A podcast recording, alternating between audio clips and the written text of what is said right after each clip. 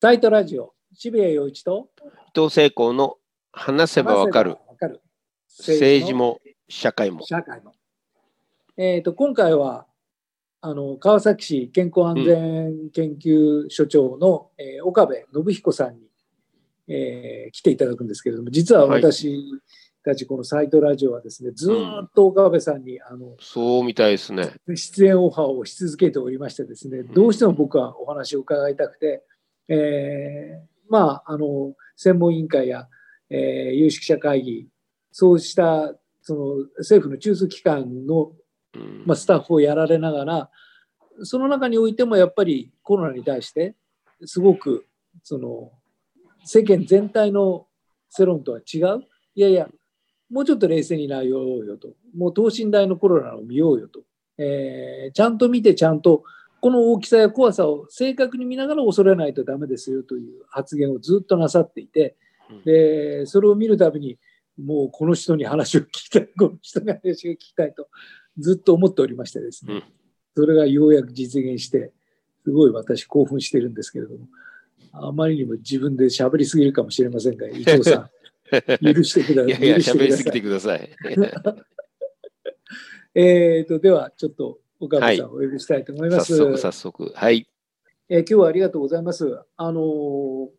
今現在いわゆる3波が来ているというような形で新型コロナについては、まあ、いろんな議論がなされているんですけどまず現状、えー岡部さんはどう捉えてらっしゃるのか、えーはいこの11月の段階で。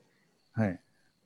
えっとまあ、スタートから言えば、あのまあ、武漢から最初にまあ発生をして、日本にしてみれば、あーまあ、くすぶり状態のような中からダイヤモンド・プリンセスの事件があって、はいえーそれからまあ急速に増えてきたのが、まあ、3月、4月時点で、あれがあのお緊急事態宣言にまあ結びついたといったような経緯がありました。で、それから一度まあ落ち着いたかのように見えたんだけれども、おまあ、7月、8月あたりで、あすみません、6月、7月ぐらいですかね、えーそこら辺からあまあ急速、えー増えてきたのが、えー8月、9月になってまあ減少傾向に転じたけれども、おまあ、下げ止まりといいますか、あある程度下がったところで、えーまあ、平行線のようになってきた。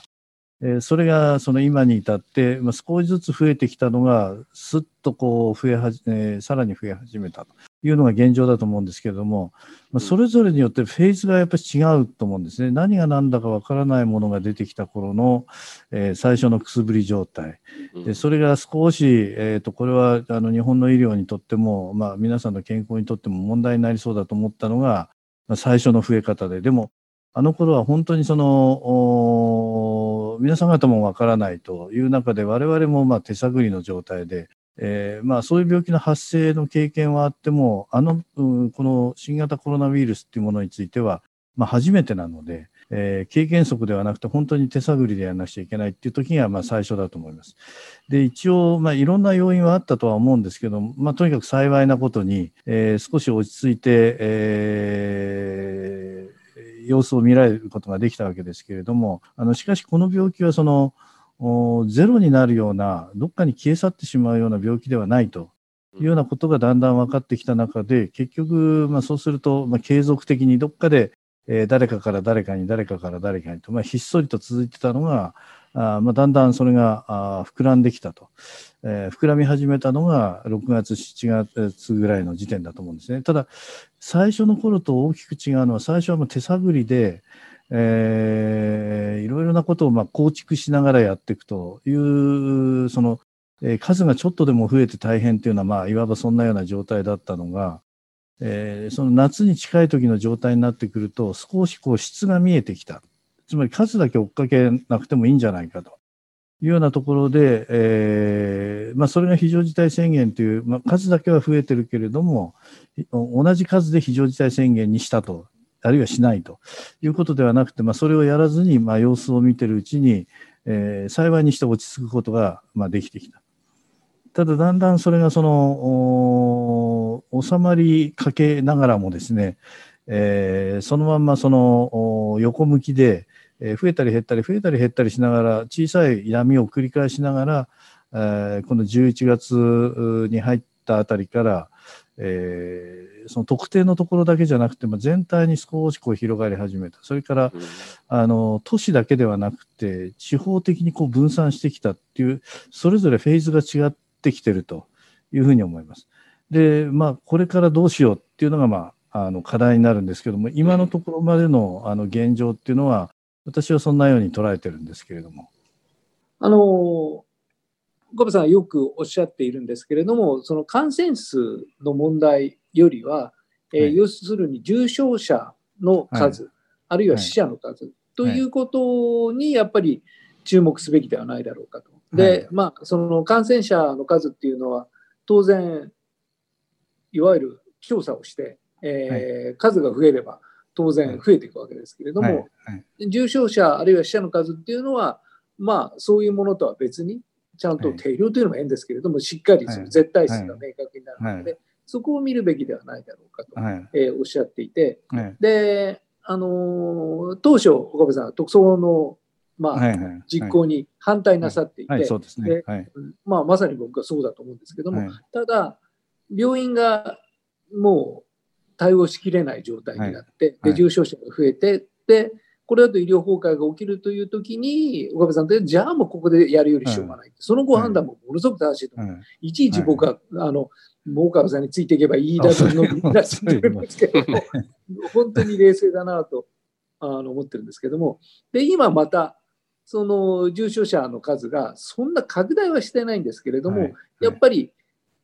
気持ちの問題でみんなが、やっぱりこれは怖いっていうことでで、すね。はい。ちょっとその圧迫感のもとに、うん。その医療崩壊という言葉が出てきているっていう状況があって、い。や、はい。でも、じゃあその重症者の数、死者の数っていうのはめ別に減ってはいないですけれども、うん。別に爆発はしていないという状況の中で、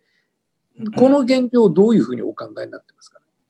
えーっと、まあ、あの、おっしゃっていただいたような、あの、僕の考え方ではあったんですけれども、まあ、現状も、えーっと、まあ、確かにその、今、一人患者さんが見つかると、その周辺の方も一斉に今検査をしたりすれば、えーその中で、えーまあ、症状ははっきりしてないんだけれども、陽性になるというような、まあ、いわば軽症者の方。それからやっぱしこれはあの心配だからっていうんで早く検査をするというところの中での陽性者も出てきているので、裾野が広がってきてると思うんですね。つまりこう山のある中で、最初はてっぺんだけしか見てなかったのが、だんだんだんだんまあ裾野も広がってくる。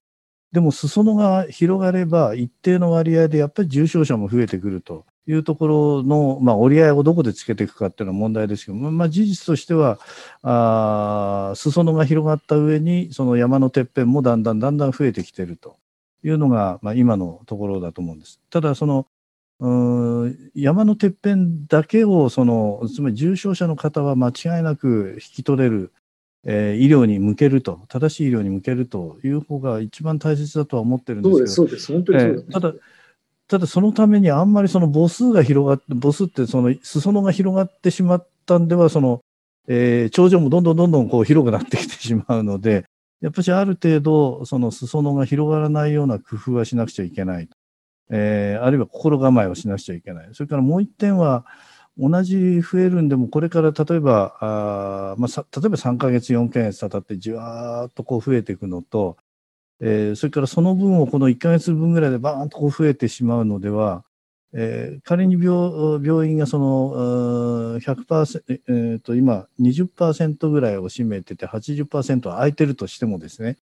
そこに急速に入ってきてしまうと、あの一旦入院した人がその翌日にすぐ退院してこうぐるぐるっとこうローテーションしてくれればそれはいいんですけれども、一旦入院されると、やっぱりそれ重症の方が入れば、あ1週間、2週間、下手すると1ヶ月ぐらいはまあすぐかかるわけなので、えーそうすると、入ったはいいけれども、出る人がいないっていうんで、パンパンに膨らんでくるやっぱりこれは、あの、なんとでも避けたい。まあ、その気持ちがさ、一番最初の3月、4月のあたりと同じような状況に、そこは陥ってしまうと思うんですね。陥ってしまうっていうか、陥らないようにしなくちゃいけないと思うんですね。まあそういうような感じです。はい。というふうに考えると、その、まあ、僕は医療の専門家でも何でもないんでわからないんですけれども、いわゆる、その、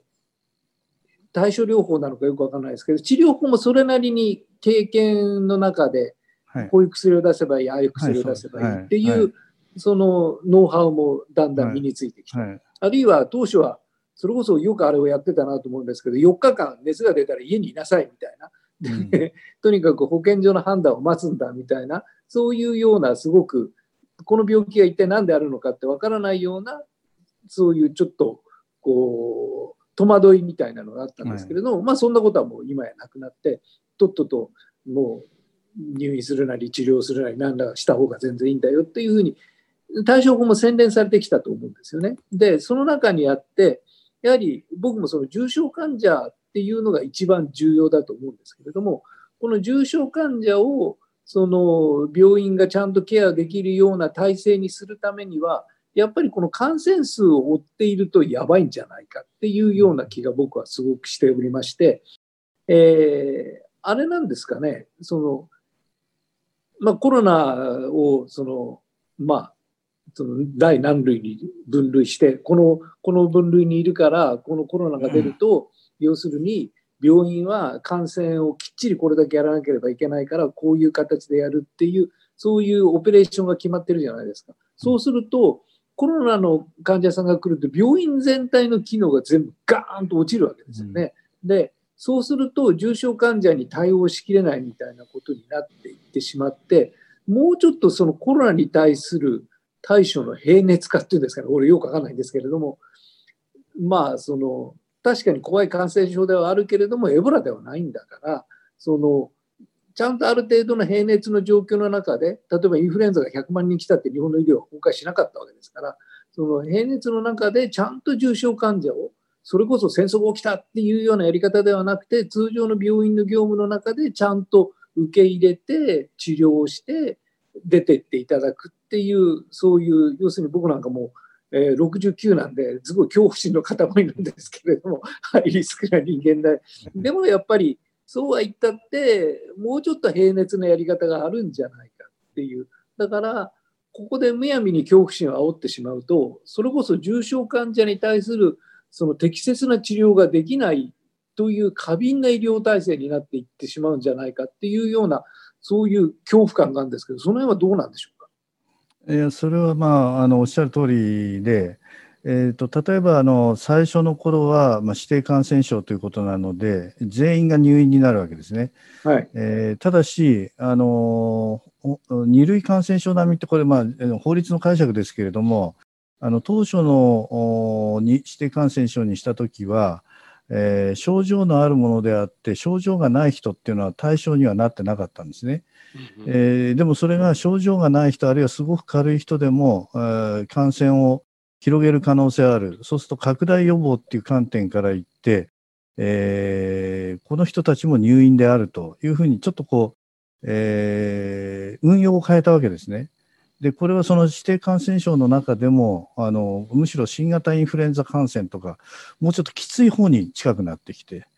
で、えー、あのエボラでもそういうことはないんですね。うんあそうなんですか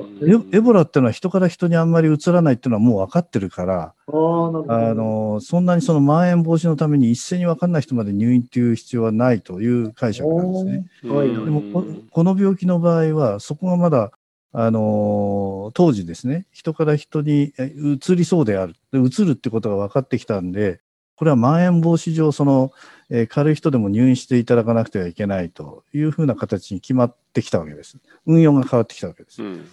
えーと、それからあの、例えば自粛をするとかですね、えー、交通に制限をかけるっていうのは、あの二類感染症ではそういうことはないんですね、例えば SARS やなんかでも。はいえー、でえ、うん、ところが、エボラではそれがあるんですね。あのエボラはあの外に出てタッチすると危ないと、まあ、そういったようなあの発想からだと思うんですけれども。ということはあの2類感染症じゃない、えーと、新型コロナウイルス感染症が指定感染症であると言いながら当初は2類であるところからだんだん1類に近い非常にきつい運用になっているというのがありました。でそれがディスカッションがそのこの間あってえー、この病気が軽いっていうことも分かったけれども、軽い人がいるっていうことも多くいるのが分かったけれども、やっぱりまん延防止も考えなくちゃいけない。そうすると、入院する人はやっぱりおっしゃるように、重症の人にできるだけ絞り込みたいということなので、一定のそのリスクのある方、例えば我々はリスク高いんですね。年齢から言うと。そうするとそういう人の場合であったり、もう明らかにこれはその、えー、糖尿病が悪くて、もう、えー、これから先に悪くなりそうだという方であったり、それからもう見るからにもう呼吸困難って、これはもう年齢問わず入院ですよね。でそういう方を入院を優先にして、えー、軽く見られ、えー、軽く過ごせそうな人は、えーまあ、自宅にいていただいたり、あるいはそのホテルやなんかに泊まるということを、もう法律としてこれは大丈夫なんで、そういうことができるっていうふうに変えようって一致したのが、あこの間です。で、はい、その結果としては、以前よりはその重症者を入れる病棟っていうのは少し余裕を持って見ることができていると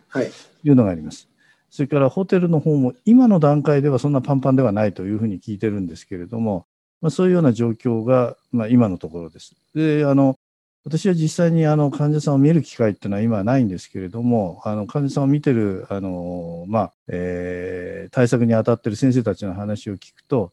その重症の患者を受けた時の緊張感って言いますかね、その何が何だか分かんないものを見るっていうのと違って、これにはこれ、あれにはあれ、これをやって、これをやってっていうのが全だんだんこう、えーまあ、それは経験を積むわけですね。ですから、今までの入院した患者さんの、えー、そういう状況を教えてもらうっていうのはすごく貴重なんですけど、まあ、その結果としては、その気持ちの余裕は違ってきたということはあのおっしゃってます。それが違いだと思うんですね。ただそれ本当にそうだと思います。はい。それを増やさないようにするっていうのは、これはやっぱり気をつけなきゃいけない部分ですね。はい。だから本当にそういうふうなオペレーションになってくると、ここであの感染者の数が増えた、減ったっていうような議論をやっていくと、そこの部分が全然見えなくなってきちゃうんです、ね、はい、そうなんですね。数だけで終われるといけなくて、例えば今、えー、と全国で全部の患者さんとしては、まあ、10万人を超えましたというのが出たんですけれども、えーあの例えばインフルエンザなんかは全部拾うんではなくて、その一部の先生からあ報告をしてもらって、それで全体を、えーまあ、想像するというか、推測をしていくわけですね。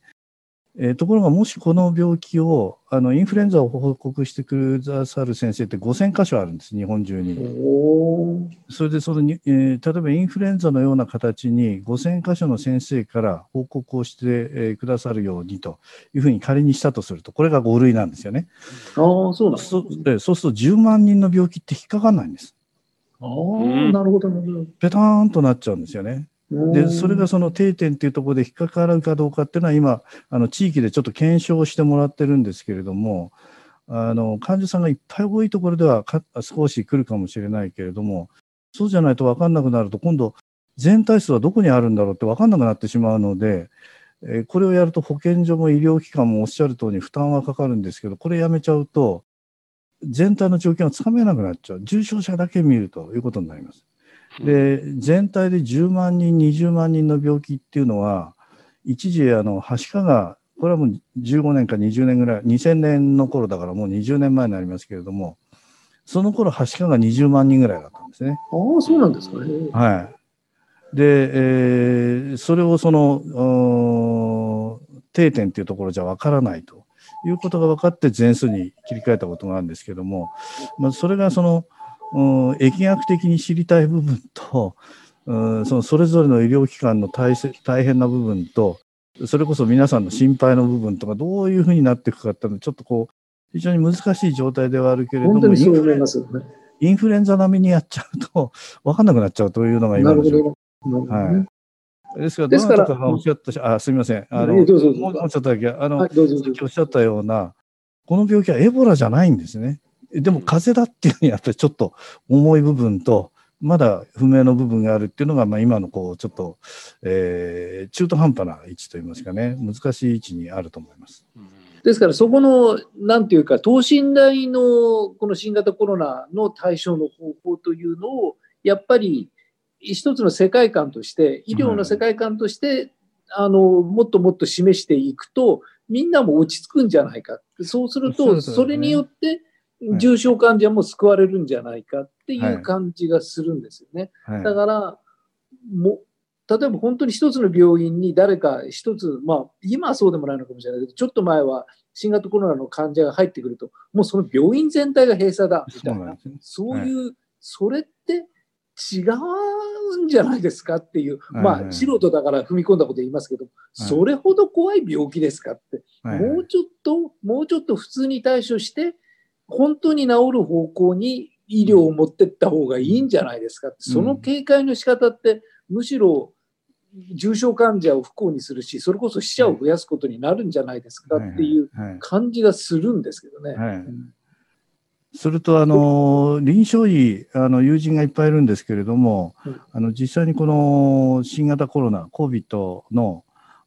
患者さんを見てるところで本当にあの、えー、多くの人はまあ大丈夫ですよ。これ治りますからあのそのうち入院退院できますっていいんですけれどもあのコロッと悪くなる方がいるんですね。あなるほどなるほど。それがその例えばその朝はあの僕らウォークインって言ってるんですけど歩いて入院をしてくるような方が午後になると急速に呼吸状態が悪くなって人工呼吸器人工呼吸器っていうような状態になるんでそこがその、えー、風邪のようにもうちょっと数日様子見ましょうっていうふうに言えなくなっちゃってるところなんですね。ただそれは僕いつも言うんですけどあのうんとその2月3月の手探りの状態に比べれば今はそのどの人に人工呼吸器があってどの人はその薬をこうやるとかですね。ないなりにも区別があのないっていうのは少ないなりにあの区別がついてきたりですね、え、それからまあ軽そうな人は、えー、ホテルないし自宅だけども危なくなったらすぐ連絡を入れてくださいと。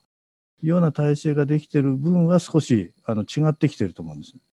でそれがその今からものすごくまあ心配をされるのはもっともだと思うんですけれどもここから3ヶ月、6ヶ月先が同じ状態であるわけはないと思うんですね。いろんなことが分かってくるから。だから今はその移行期としてはある程度のところがしょうがない部分があるんですけれども、同じ状態が半年、1年続くわけでは僕はないと思うし、そうあってはいけないと思うんですね。だから本当にそういうことを、えー、皆さんおっしゃってくれると、その等身大の新型コロナが見えてくる感じがするんですよね。はい、ですから、あの岡部さんがよくおっしゃっている、正しく恐れようよという、そういう感じで、だから、とにかく恐れよう恐れようっていうことで、本当に安全になるならいいんです。まあ、その、あの誤った情報でも、とにかく過剰に心配していて、それで治りゃいいんですけれども、過剰に恐れることによって、それこそ重症者がなんかちゃんと入院できないとか、死者が増えていくとか、社会的な不安が広がっていくとか、本来的に病院で手術しなければいけない人たちが手術できなくなっちゃうとか、はいはい、もうなんかその恐怖が別のどんどんどんどん不幸を呼んでいくみたいな状況が生まれていて、だからおっしゃるように、新型コロナを普通に恐れませんか、もっとという。で感染数感染数ばかりを言わないで、重症者とそれこそ、まあ、死者の数を冷静に見ませんかと、それでちゃんと深刻な人をちゃんと治せるようにしませんかと、それと今、岡川さんがおっしゃった一番重要な、これがいかに終わるかっていうと、延々続くわけではないわけですよね。で、でまあ、僕は仕事なので分かんないですけど、最終的には集団免疫ができて、ある程度のこれまでの感染症の全部がそのある一定の時間に収束していくっていうのと同じ状況になると思うんですよね。で、その時、例えばインフルエンザなら1万人の死者がいたんだけれども、この新型インフルエンザじゃない新型コロナの場合は、まあ、1000人から2000人という形であるとするならば、あこういう大きさのこれほどの深刻度の病気だったんだなっていうのが、もうすでに分かってきてるような気がするんですよね。うんで、であるならば、それに対してちゃんとやれば、自分が重症になった時もちゃんと見てもらえるんじゃないかなそういう感じがするんですけどなかなか行きませんよねそこにね。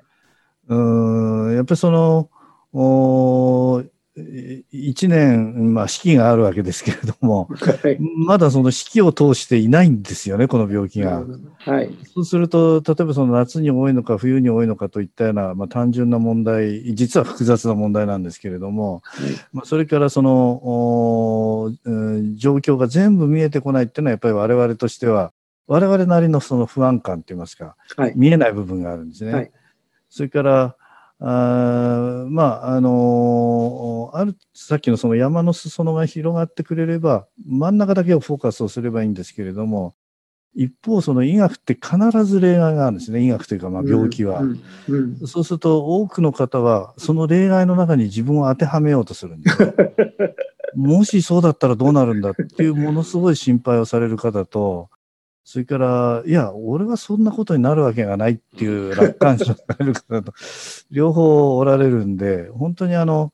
えーこういう状態の時、もう自分で解決案がなくて難しいなと思うんですけども、あの、多くの方は心配しないで大丈夫なんですよね。うんでもそれをその大丈夫ですよ、大丈夫ですよっていうのをあんまり強く言いすぎると、本当は危ない人まで、えー心配しなくなっちゃう。まあ、全く自由になっちゃうというような状態。えーでもそのあの心配でもう家に閉じこもってるような人じゃなくて、えーほっとくと危なっかしそうに遊んでるような人たちに、ダメだよ、もっと静かにしなくちゃ、あもっと静かにしなさいよって言うと、実は静かにしてる人はもっともっと静かになっちゃう。なるほどっていうところで、そこをうまく両方にその説明が届くようにしていかなくちゃいけないって言ったらもう至難の技だとは思いますけど、やんなきゃいけないところですね。そうですね。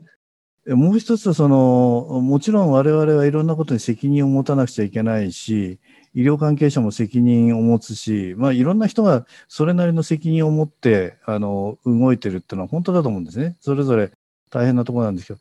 今の世の中って人の責任をものすごく求めますよね。失敗が許されない。うんで、そのためにすごく慎重になるんですね。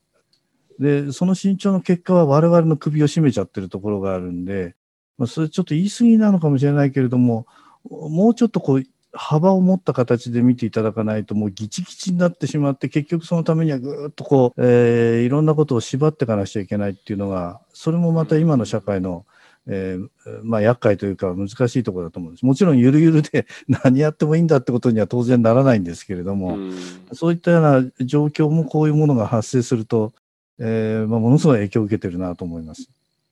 ありがとうございました。えっと、もう一回、えっと、ご登場いただきたいと思いますので、次回もよろしくお願いしたいと思います。はい、よろしくお願いいたします。ありがとうございました。ありがとうございました。ありがとうございました。